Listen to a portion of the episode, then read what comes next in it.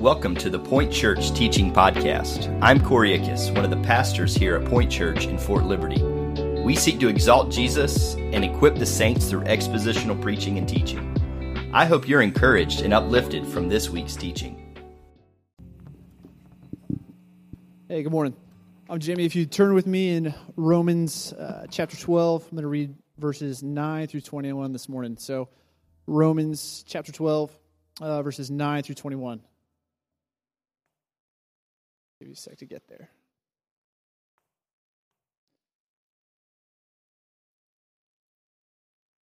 Okay, Romans 12. I'm reading from the ESV. Let love be genuine. Abhor what is evil. Hold fast to what is good. Love one another with brotherly affection. Outdo one another in showing of honor. Do not be slothful in zeal. Be fervent in spirit. Serve the Lord. Rejoice in hope. Be patient in tribulation. Be constant in prayer. Contribute to the needs of the saints and seek to show hospitality. Bless those who persecute you. Bless and do not curse them. Rejoice with those who rejoice. Weep with those who weep. Live in harmony with the lowly. Never be wise, or excuse me, never be live in harmony with one another. Do not be haughty, but associate with the lowly. Never be wise in your own sight. Repay no one evil for evil, but give thought to do what is honorable in the sight of all. If possible, so far as it depends on you, live peaceably with all. Beloved, never avenge yourselves, but leave it to the wrath of God, for it is written, Vengeance is mine, I shall repay, says the Lord. To the contrary, if your enemy is hungry, feed him. If he is thirsty, give him something to drink. By doing so, you will heap burning coals on his head. Do not be overcome by evil, but overcome evil with good. All right, let's pray. I'm going to pray from Psalm 145 verses 8 through 13. So let's pray with me. Lord, you are gracious and merciful. You are slow to anger and abounding in steadfast love. Lord, you are good to all, and your mercy is over all that he has made.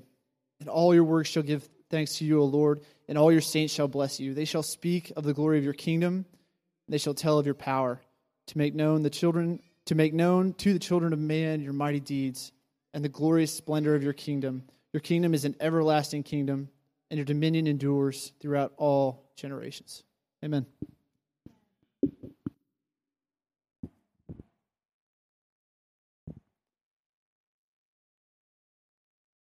Good morning, everybody. My name is Josh. I'm one of uh, your pastors here at Point Church, and uh, I'm honored and uh, so excited to be able to share God's word with you this morning. It's a good one, Romans 12, 9 through 21. Um, let me ask a few questions before we get started here. Raise your hand if you appreciate the work of a good artist. Yeah? All right. Yeah, me too. Raise your hand if you wish you had more artistic ability. Yes. All right, good. Now point to somebody that has some artistic ability. Let me see. Oh, I see some pointing. Okay. You've just been signed up for the creative uh, arts team at Point Church. You'll need to see Corey uh, after the service. Yeah, so uh, I love some good artwork. Let me ask one more question. Raise your hand if you have ever purchased some artwork. Have you ever purchased maybe a painting or something? Okay, we got a little culture in here.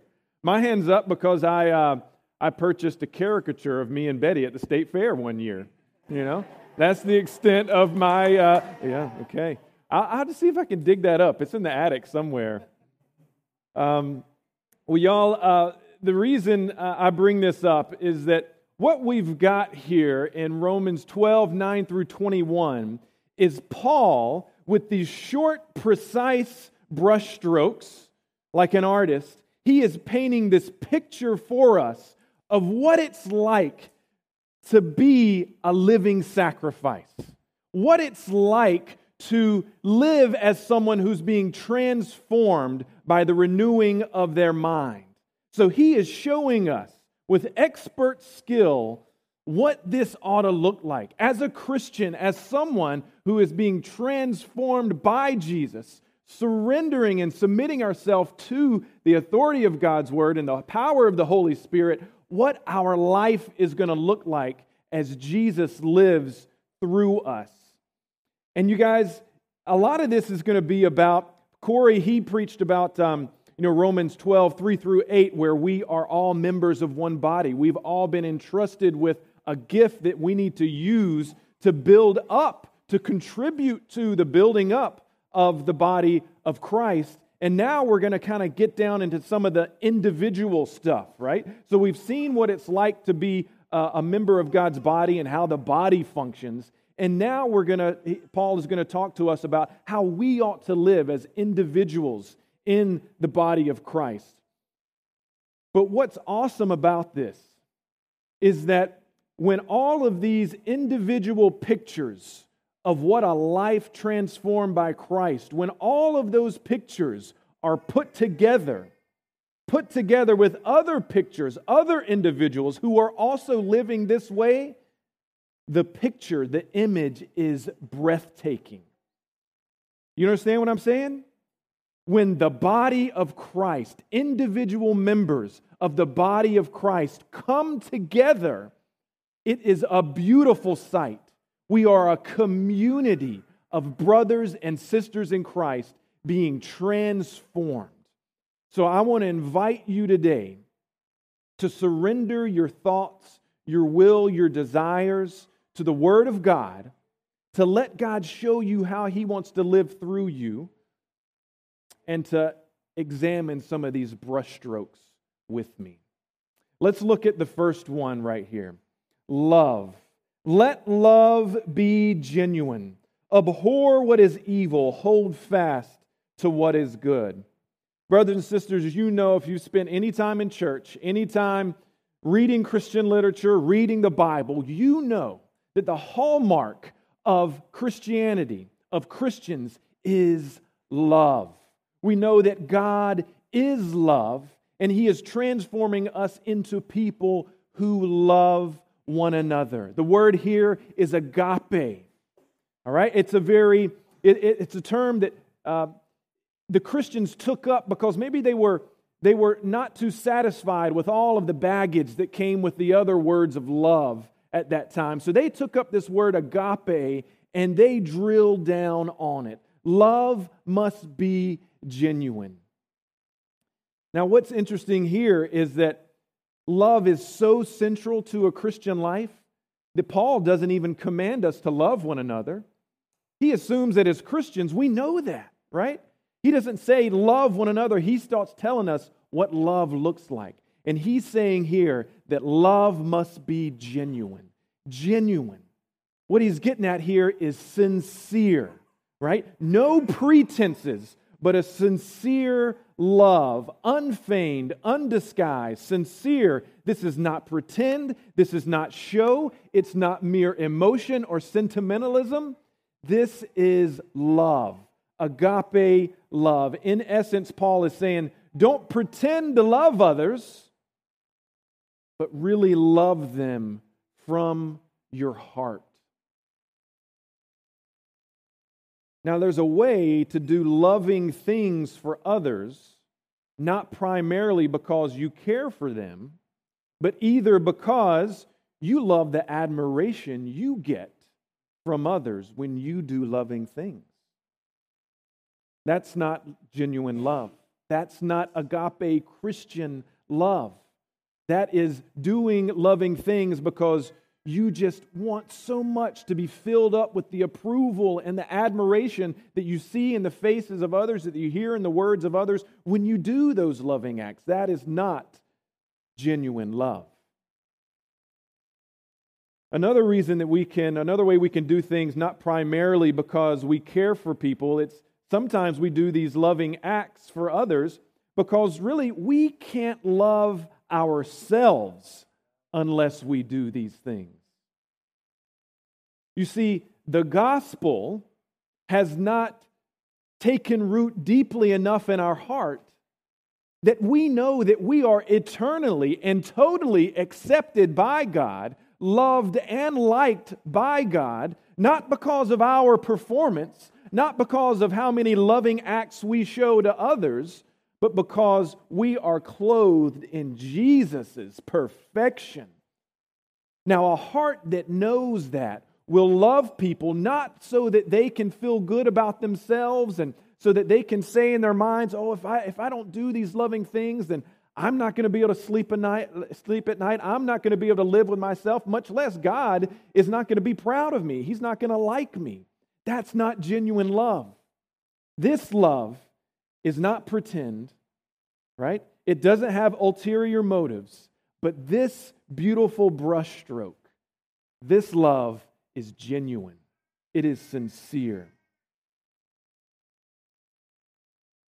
Paul says, abhor what is evil and hold fast to what is good. Abhor. Wow, what a word, huh? That's not one that I remember saying the last month, you know? Abhor, this means exceedingly hate, to exceedingly hate something, to have a horror of. Now, let me ask anybody in here despise spiders? I know there's at least one if Pastor Corey is in the room. Okay. David despises spiders. Anybody hate snakes? Hate snakes. You knew that was coming. I'm glad to see some hands go up. Nobody should like snakes. If you'd like snakes, you're okay. Okay, I won't say. Chris likes snakes, all right? What, what do you do when there's a spider and a snake around? Do you flirt with it? No, you get as far away from it as you can, right? You have a horror of this thing. Now, I'm going to say I, I, have I know some people that have a horror. They're so afraid of bees, right? Well, you guys, okay, you really shouldn't be horrified of spiders and snakes and bees, okay? All right? They're not going to hurt you that bad, all right? Some might, some might, okay? But there is an unhealthy fear of these things, right? But there is no unhealthy fear and horror of evil and sin. This is an exceeding hate. So, what Paul is telling us here is that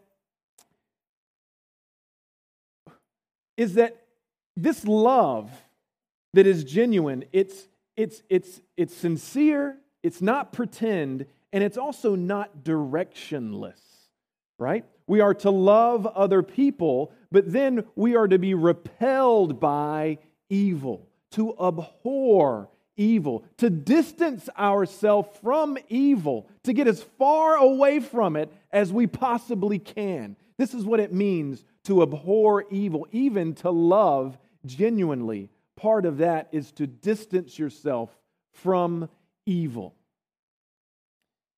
Now, I know that some of you in the room have served at different military bases uh, around the country, around the world. Has anyone ever served at Colorado Springs?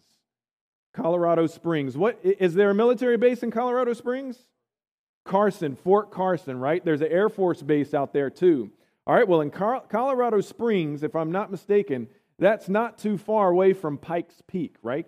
What I've heard is called America's Mountain. I've also heard, I've never been there myself, but I've also heard that there's a pretty scary highway street going up Pikes Peak, and on some of that, some of that road, there, they're not guardrails.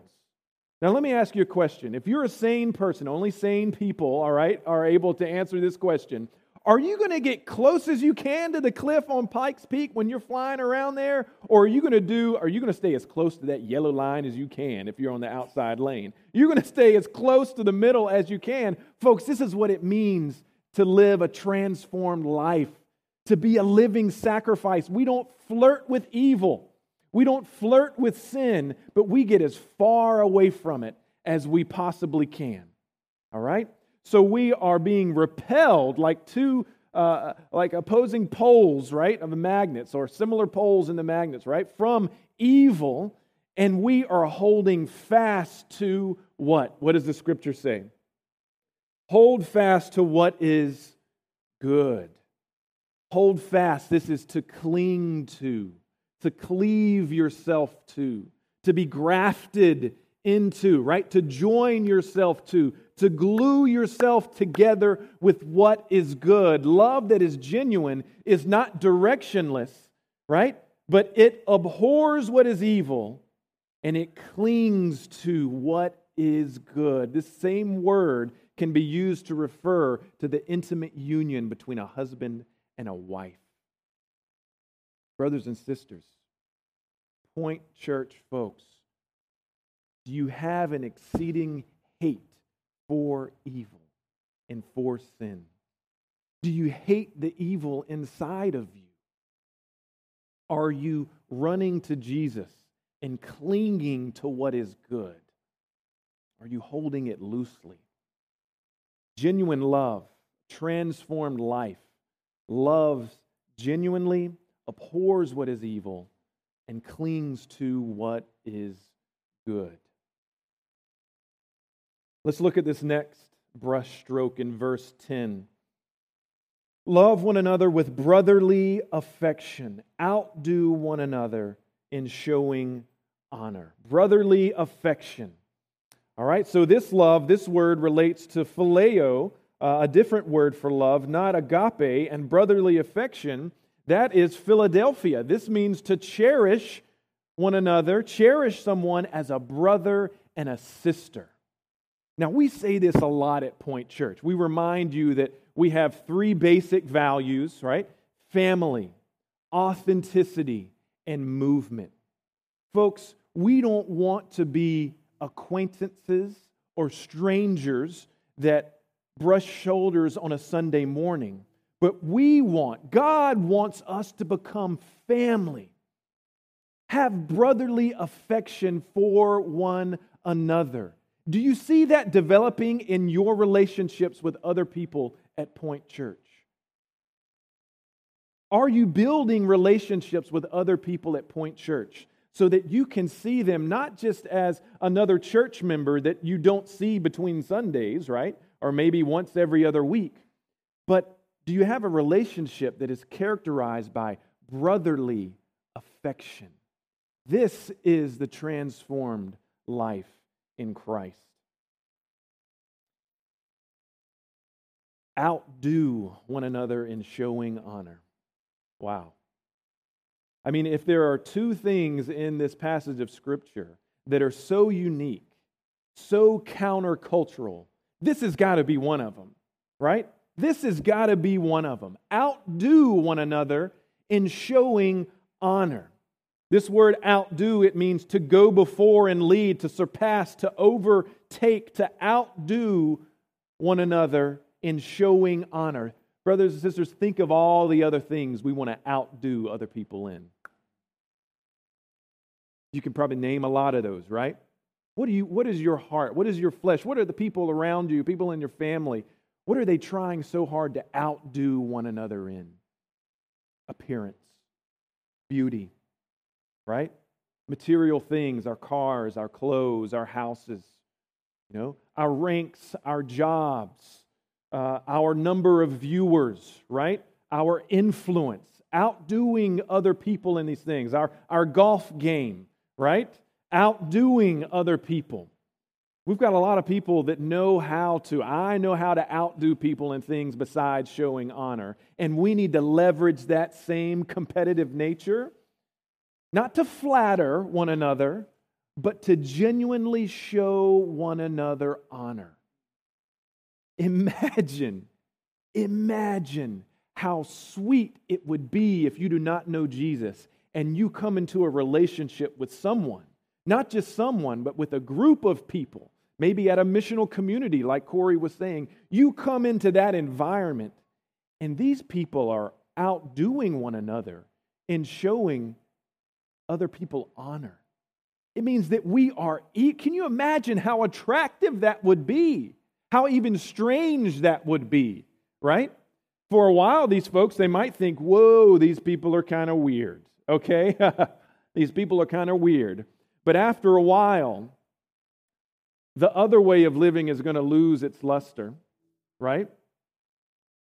And they'll be, begin to interpret that strangeness, that oddness for God, right, as something different, as something beautiful, as these beautiful brushstrokes of a community that is being shaped by the gospel. Outdo one another in showing honor. Folks, this means that we are eager as Christians to recognize others' strengths.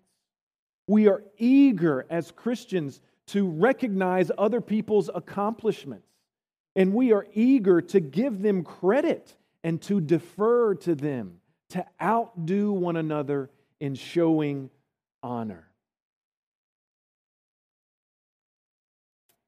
The next brushstroke, verse 11. Do not be slothful in zeal, be fervent in spirit, serve the Lord. Zeal, this is the idea of enthusiasm, right? Great enthusiasm and excitement and determination, pursuit of a cause or an objective. And it, it carries with it the idea of haste and, and diligence, and that we are striving after this.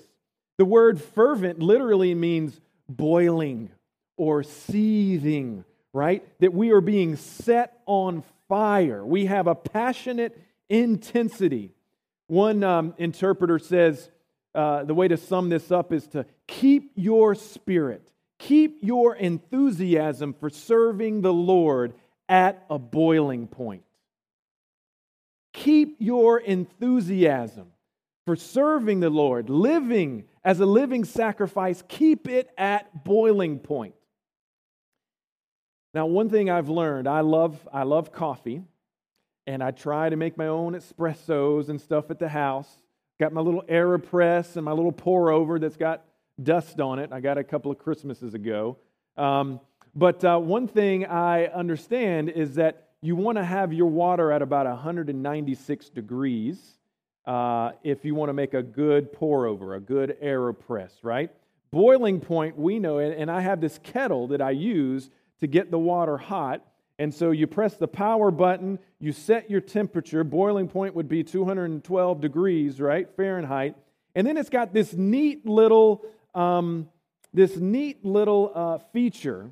It's got a hold button because you know you don't want it to get up to 196 or 212 and then it to fall off you know while you're grinding your beans or whatever or your kid is crying in the other room so folks what the lord is saying is press that hold button right allow the holy spirit to set you on fire right with this enthusiasm for serving him and stay right there boiling point keep your fervency your enthusiasm for what we're doing in this room, for what we do uh, in our missional communities, in our neighborhoods, for what you're doing at work as missionaries. Keep your enthusiasm at boiling point. Now, what's interesting here is it's linked to serve the Lord. This enthusiasm is not like a self centered display, which is what the Corinthians were guilty of, right? But this is an enthusiasm of humble service of the Master. We read in Romans 12, 6, having gifts that differ according to the grace given to us, let us use them. Read in 1 Corinthians 12, 4 and 7. Now there are varieties of gifts, but the same Spirit. To each is given the manifestation of the Spirit for the common good. Folks, we are to enthusiastically use our God given gifts to serve the Lord and build up God's people. I hope this is something that the Lord drove home into your heart, into your minds last Sunday as Corey spoke. Yesterday, um, we had the opportunity to save the YMCA uh, about $6,000 um, by painting uh, the room that's behind uh, this wall right here, their preschool area. And um, it, was, it was a lot of fun, right? We had a good time doing it. We learned some things uh, about one another, and uh, we, I think we did a pretty good job over there.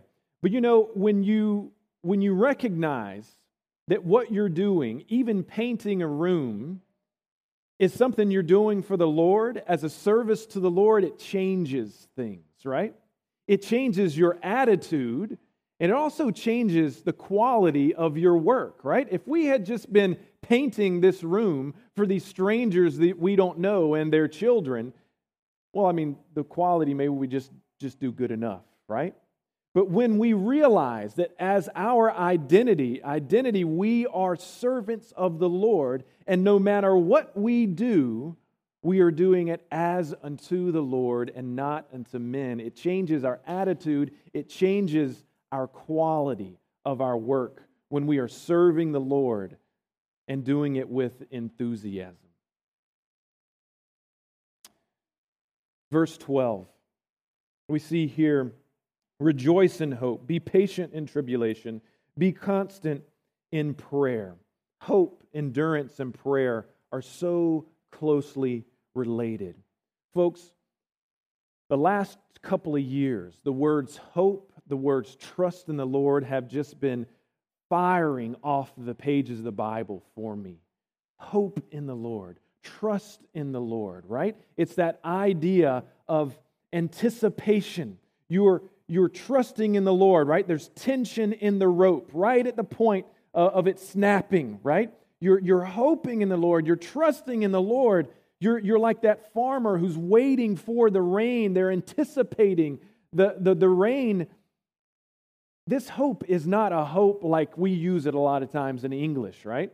Like uh, we're hoping, we're wishing that something will happen without any guarantee. This hope, the hope that we can rejoice in, is a certainty that God will fulfill his promises. So the, it's not an issue of will it happen, it's just a matter of when it will happen. And we have to wait patiently for it. Patient in tribulation. The Bible is so real, right? The Bible, the authors, God, He understands the reality. He, he came down from heaven, lived this life that we live. He knows that while we can be rejoicing in hope, we are still having to be patient in hardship, patient in tribulation. John 16 33 says, I have said these things to you so that in me, Jesus says this, you will have peace. In this world, you will have suffering. You will have tribulation. But take heart, be courageous. I have overcome the world. Folks, we can't avoid the tribulation and the hardship that we're going to experience in this world, but we can be patient in it and we can rejoice in a hope, specifically the hope of God's promise that He will return and He will make all things new, including us. That when He returns, He will bring peace, He will make all things perfect and peaceful and new. 1 Peter 1 13 we're urged there. Therefore, preparing your minds for action and being sober minded, set your hope fully on the grace that will be brought to you at the revelation of Jesus Christ. Aim your heart's hope at the incomparable grace and glory, the complete wholeness that awaits this world and all of us as Jesus' disciples when he returns. Rejoice in hope. Be patient in tribulation. Be constant in prayer. One of my favorite pastors, preachers, Alistair Begg, helps me understand, helps us understand the relationship between prayer and hope and patience. He says, Prayer is the means that God gives, that God has ordained for the supply of grace that is necessary to be joyful in hope and patient in tribulation. Prayer, folks, is that conduit. Are we constant in prayer? Are we calling on God's power? Are we calling out to God, I am poor and needy? God, fill my heart with joy because I hope and I trust in you? Are we constant in prayer? Verse 13, the next brushstroke contribute to the needs of the saint and seek to show hospitality. Hospitality in New Testament times was very, very important, right? There weren't a whole lot of hotels. Um, there were not any Airbnbs, all right? Uh, no VRBOs. Um, so as we have these Christian missionaries and itinerant preachers and, and others traveling from town to town, they needed a place to stay. And a lot of times there was some discrimination, even among Christians, right? Or in the direction of Christians by those who perhaps owned these, these inns and places that you could stay. So hospitality was very, very important. And it says here to seek hospitality, right? To show hospitality, to seek to show hospitality. Seek, this means to pursue, right? To chase after, to run after, to seek after, after it eagerly, earnestly endeavor to show hospitality, to go out of your way, right? To be hospitable, to make your home a hospitable place, to welcome people into your home without wishing you hadn't done it, right? Now, there's the kicker, right? Genuine love, right? Sometimes we invite people into our home and um, we're like, okay, what's the sign that we give them that it's time to go? you know, um, uh, some volunteers that we worked with uh, in Indonesia when we were over there, uh, they were from Kentucky. And they had some, they told us they had some funny ways of uh, telling people um, that it was time to go. And uh, one of them was, you know, if you're the man of the house, you might look at your wife and say to her, Well, we ought to get to bed so these people can leave. Kentucky people are crazy, y'all. They're, they're funny. They're funny. We're pretty funny in North Carolina, too. We've got some sayings. You know, we'll say, uh, Well, y'all come on and go with us. That means it's time for you to go. you know, if you meet with somebody in the parking lot and you're hungry after church, come on and go with us because I'm about to leave. you know, showing hospitality without wishing we hadn't done it. Genuine love. Genuine love. Now, one thing I want us to notice listen to, listen to the nature of these words. Love genuinely, abhor what is evil, outdo one another in showing honor, fervent in spirit, constant in prayer, bless enemies, rejoice, weep, resist vengeance. Folks, there is an intensity here that God is trying to communicate to us an intensity, a fire, an enthusiasm that we need to be characterized by when we are living as transformed people, living sacrifices for Jesus. Where does this come from? I can't always just work myself up into a froth like I do my milk for my cappuccino, right? Like I, I don't know where it comes from. All right, well, one interesting thing here is there's some ambiguity as to how we ought to translate fervent in spirit. It could be fervent by the Spirit. All right? Both are important. Both are important. Neither are wrong. I think we need both understandings. Whether it says it here, we know elsewhere that the Holy Spirit supplies this fire and enthusiasm in our lives full of the Spirit, set on fire by the Spirit, maintaining a boiling point in your zeal for the Lord by the Spirit. This enthusiasm, this fire, this intensity, it comes from the Spirit of God, and it also comes from the family of God. The family of God. Anybody in here like sold out, die hard, I only cook with charcoal? Anybody like that? Okay, yes, okay, you're representing Pastor Corey. That is him, okay? All right? Well, one, and he can, he can grill some mean chicken, y'all. All right? So, um, one of the reasons I'm not big into uh, grilling with charcoal is that I'm lazy and it's so easy just to switch on that propane, you know, and fire it up. Well, you guys know that if you're going to cook with charcoal, you got to you got to stack it all up, right, in a pile. You got to set it on fire. And then it's got a light. And once the charcoal and all those briquettes, they get kind of gray, right, then you spread them out. You spread them out. And you want to spread them out because it distributes the heat, right? That's a beautiful picture of the church. Each of us are a briquette, right? One piece of charcoal. When we get together, we're on fire, folks we, we, we, we feed off of one another, right? We need one another. But when we take ourselves away from the fire, what happens to that charcoal? cools off. Folks, this enthusiasm, this intensity, it's fueled by the Spirit of God and by the family of God. Folks, we have opportunities for you to go beyond, yes, worshiping here and feasting together as a family of God on the goodness of God, but we have opportunities for you to become a brother and a sister, to learn to, to, uh, uh, to feed off of other people's fire and enthusiasm in here. And I hope that you'll take advantage of that so that you can experience the fullness of what God wants for us.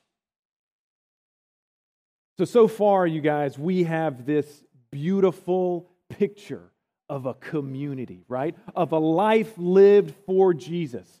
And all of these pictures individually coming together to create this breathtaking mural of the community of Jesus. And it comes with a temptation, right? Comes with a temptation. The temptation is to, let's just circle the wagons, right? Let's just build a compound, you know? Let's just live among ourselves, right? We're just going to have this commune, right? It's so much easier to live with other people that also want to have genuine love and outdo others by showing honor. But God doesn't let us do that, right? Paul, in this passage of Scripture, he is bouncing uh, between instructions for relating to Christians and instructions for relating to people who do us poorly, who treat us poorly. And that's what we have in verse 14. Verse 14 says, Bless those who persecute you, bless and do not curse them. This obviously, Paul is just drawing from what he knows about Jesus' teaching, Jesus' Sermon on the Mount. Love your enemies, do good to those who hate you, bless those who curse you pray for those who abuse you. It's been noted that nowhere in pre Christian Greek literature do we find the words blessing as a response to cursing or reviling. Folks, this is unique. This is unique as a follower of Christ to bless those who curse you, right?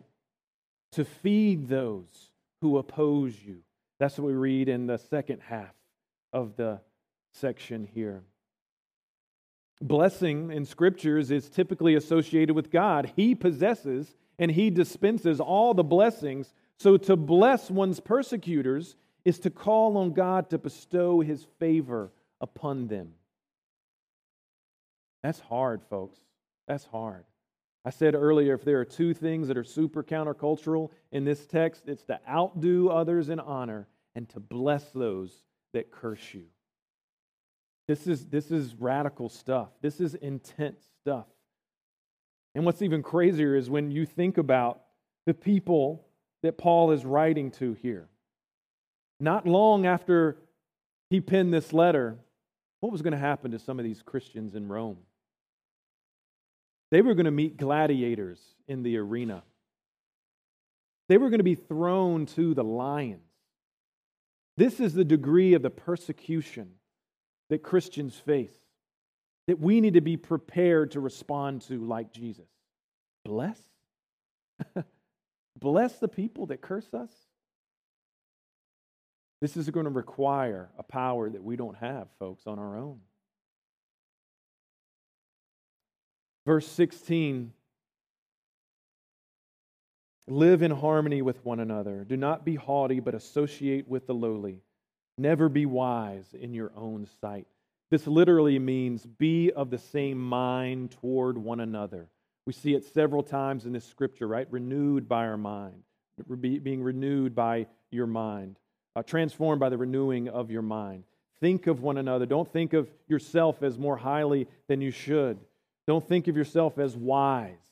And be united in the way you think. We're, we're called here to have harmony because we share a common mindset, the mind of Jesus. And this is harmony's mindset. It's revealed to us in Philippians 2 2 through 5. Complete my joy by being of the same mind, having the same love, being in full accord and of one mind.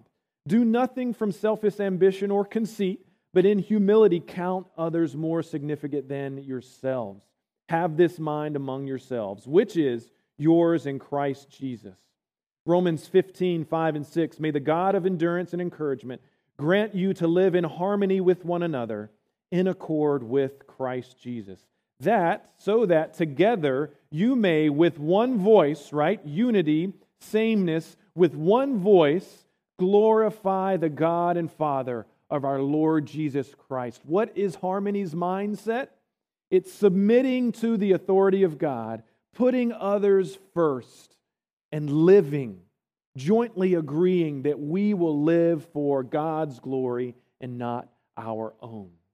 We will have harmony as we have and share the same mindset, and our thoughts share this content. Raise your hand if you're a soccer fan. Any soccer fans in the room? We got a few soccer fans. Um, so, who's the big guy, the big name that has come to America? Now, Messi, Lionel Messi. He came to Miami, right? Um, anybody that's in touch and not living in a hole, right?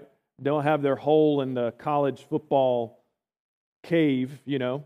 You know that this is a big deal, right? Lionel Messi, seven times he's been uh, voted as the best uh, soccer player, footballer in the world. It's a big deal. But he's not the only one that's come over to play on Inter Miami. He's got his buddy Sergio Busquets and his homeboy Jordi Alba. Now, the reason David Beckham and other owners of Inter Miami wanted those three to come because they're of the same mind. They've got chemistry and they are crushing it. Miami went from worst to almost first. They won the Leagues Cup in the Major League Soccer. And it's because of these three guys. They are of the same mind. They've been brought up under the same coach. They're in harmony. This is a picture, folks, of what it looks like to be in relationship with others who believe in Jesus. Now, in Philippians 2 and in Romans 12, Paul commands uh, command to be unified and harmonious in our mindset um, is followed by a command to be humble. What we're supposed to draw from this is that an enemy of this common mindset and this harmony is pride. He says, Don't be haughty, don't be wise in your own eyes, right? An enemy of this common mindset is pride and haughtiness. We read in Proverbs 18:12, before destruction a man's heart is haughty, but before honor comes humility. Wisdom is usually something we're taught, is something we are taught to seek after. It becomes a problem when we begin to see ourselves as wise according to our own standard and others as not so wise. The weapon against this pride, what is it? Associate with the lowly. Folks, I think we need to, we need to wield this weapon. Are we associating with the lowly? Now, again, there's some ambiguity here. The lowly, does that refer to lowly people, outcasts, the poor, the incarcerated, right? Or is it lowly, humble task, right?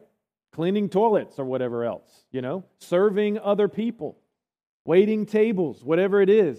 Well, again, both are right, neither are wrong. Together, they give us a full picture, right? Associate with the lowly. A prideful person, the last thing they'll do, right? But this is the antidote. This is a weapon against pride that attacks our unity. Are we associating with the lowly?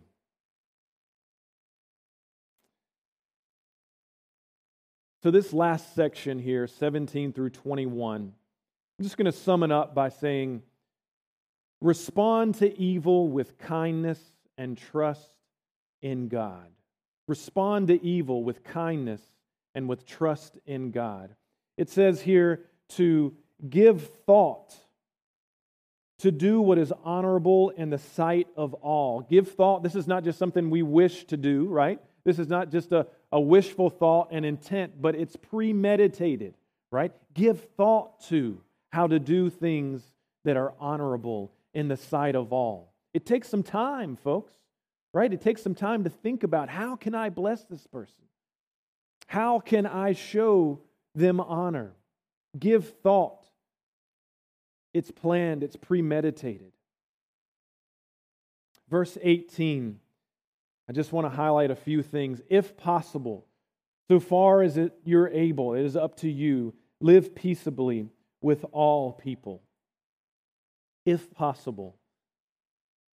There are times, folks, when despite all of your patience, all of your blessing, all of your kindness, this person, these people, will not reciprocate that kindness, if possible. Nevertheless, we are to bend every effort, to leverage every resource to be a blessing to others, to give thought to how we can contribute to the needs of the saints, even to bless those who persecute us. And not everyone, folks, is going to agree on the definition of honorable or on the terms of peace, right? So, this is where there is a limitation to just how much peace we can achieve, right? This is where a living sacrifice with a renewing mind is bound by God's definition of good bound by God's definition of honorable, and bound by God's terms of peace. So, this doesn't mean that we seek peace at all cost, right? We will not surrender holiness and truth to achieve peace. But as those bound by the will of God, bound by God's standards, we give serious thought to. We strive to live peaceably with everyone. This is a picture of what it means to be a living sacrifice. The next verse, it makes this distinction for us. We need to make this distinction, right? It's a prohibition against retaliation, against personal vengeance, right? We have to trust that God will mete out justice, right? That God will do justice. We this is not something that we seek on our own, right? we, we will not seek vengeance. We will not try to avenge ourselves and our hurts. But in Romans 13, when we get through with this next uh, series, we'll see that this is the job of the civil government, right? So there's a distinction we need to make between avenging and enforcing the law as an individual and our role in that and the role of our government. A right response to evil requires trust in God that He will bring justice in His time. Now, vengeance, I want us to think about this. Vengeance is not just about like an eye for an eye, right? It's not just about punishment, uh, physical punishment, that sort of thing, or um, serving time. But, folks, I want us to think, I want us to stretch this a little bit. Uh, you know, based on what we know of Jesus and his character, vengeance can be an attitude of the heart. A cold shoulder can be vengeance. The thought is, well, I'm going to make him pay for what he did to me by being cold toward him or her, by withholding kindness, withholding patience, withholding grace, and withholding prayer and blessing. God is telling us that we will not take vengeance, even of this kind, but that we will forgive.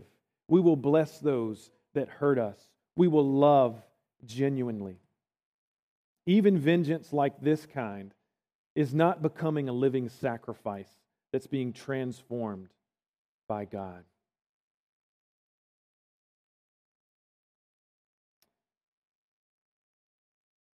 We see in verse 20 something startling. If your enemy is hungry, feed him. If he is thirsty, give him something to drink. For by doing so, you will heap burning coals on his head. They will be overcome with shame and perhaps repent and turn to God. Do not be overcome or conquered by evil, but overcome evil with good. Now, I started off by asking you about painting, right? Artwork. Raise your hand if you've ever seen speed painting. Anybody ever seen speed painting? That was like a big thing 15 years ago. So you get somebody up there, an artist who's got this giant canvas. They'll put on some music. They'll try to pump up the crowd, and they've got five or six brushes in their hands, right? And they're just making these marks, these brush strokes all over this canvas, okay? They do this for about two minutes, right? You have no idea what it is. They turn it upside down, and it's like a picture of Martin Luther King Jr. or something. And you're like, what? Where did that come from? Right? So, folks, what is Paul really painting a picture of here? Is it a picture of a beautiful community? Absolutely. Absolutely. But there's another effect going on here to to Paul's, Paul's artwork. It's almost like one of those holograms you see. We were at the Asheboro Zoo, North Carolina Zoo, and as we walked through the seal exhibit, we walked by this hologram. And when you're at this angle, you see that it's, uh, I don't know, uh, seals. And then on the other side, you know, it's something like I don't know what else, you know, North Carolina Zoo or something like that, you know. So when we look at this, this, this painting that Paul has has, uh, has painted for us, this picture that Paul has painted for us, yes, from one angle, we see, we see that this is about community, this is about an individual. But, folks, when we look at it from another angle, we see, we see the face of Jesus. This is, this is a picture of Jesus. No one lived out this love, this kind of life, perfectly like Jesus did. So when we behold this, we see a beautiful life, we see a beautiful community, but what we see is Jesus living through us. We see Jesus in us and Jesus in one another. So as we stand back and we look at, at this image, what we're really seeing is a face of Jesus, and it's only Jesus in you that can live this kind of life through you. So, folks, I don't want you to get overwhelmed. I don't want your bootstraps Christianity to be triggered, right? Uh, bootstraps Christianity says when I read these beautiful things about love, well, it's time for me to pick myself up by my bootstraps, right? I'm going to turn over a leaf. This is not a leaf turning sermon, okay? All right? This is a fly to Jesus sermon, a fall on Jesus sermon, and say, Jesus, live this life through me, Jesus. I cannot do this outdo others in showing honor? Never done that. I don't know what I don't know what that feels like. Bless those who persecute me? Come on. Jesus, I need you to live this life through me. These are not things Jesus wants us to do for him. These are things Jesus in us wants to live through us. Romans 5 5. And hope does not put us to shame because God's love has been poured into our hearts through the Holy Spirit who has been given to us. Folks, what we read here is an overflow of Jesus' Spirit in us. God's love has been poured into us, and the overflow is what we read in Romans 12 9 through 21. Does anybody else want to be filled up with God's love, filled up with the Holy Spirit? I mean, the relevance, there, there's so much relevance to this, right? We talked about our unity, but there's relevance even in our mission.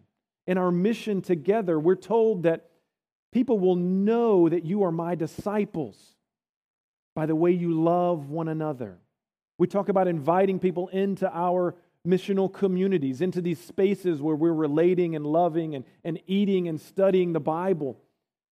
This has so much relevance for our success in the mission that God has given us.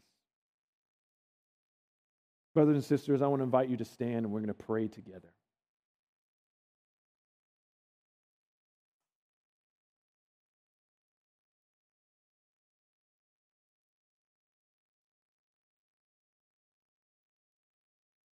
Heavenly Father, we thank you so much for just this beautiful picture that you have painted for us in so many strokes. And God, we pray that this will become a reality in our lives. But God, we are desperate to have your love fill us up to overflowing. God, the thought of trying to live like this in our own strength is just overwhelming. And God, you never intend it. You never intend us to live this way in our own strength. So, God, we pray that your love would overflow in us. In Jesus' name, amen. Folks, as we sing here, I know there's probably one or two brushstrokes that really just flew off the page for us. I pray that you'll take those to Jesus while we sing, asking Jesus to transform you into that kind of living sacrifice. My other challenge is that you'll share that with two people. What are the brushstrokes where you want to grow and have Jesus overflow uh, out of you? Share that with your spouse, share that with a friend, share that with a brother or a sister in your missional community. All right, let's sing together. Thank you for listening to this week's teaching. If you'd like to learn more about how you can be a part of what God is doing here at Point, connect with us at www.pointchurch.live. Thank you.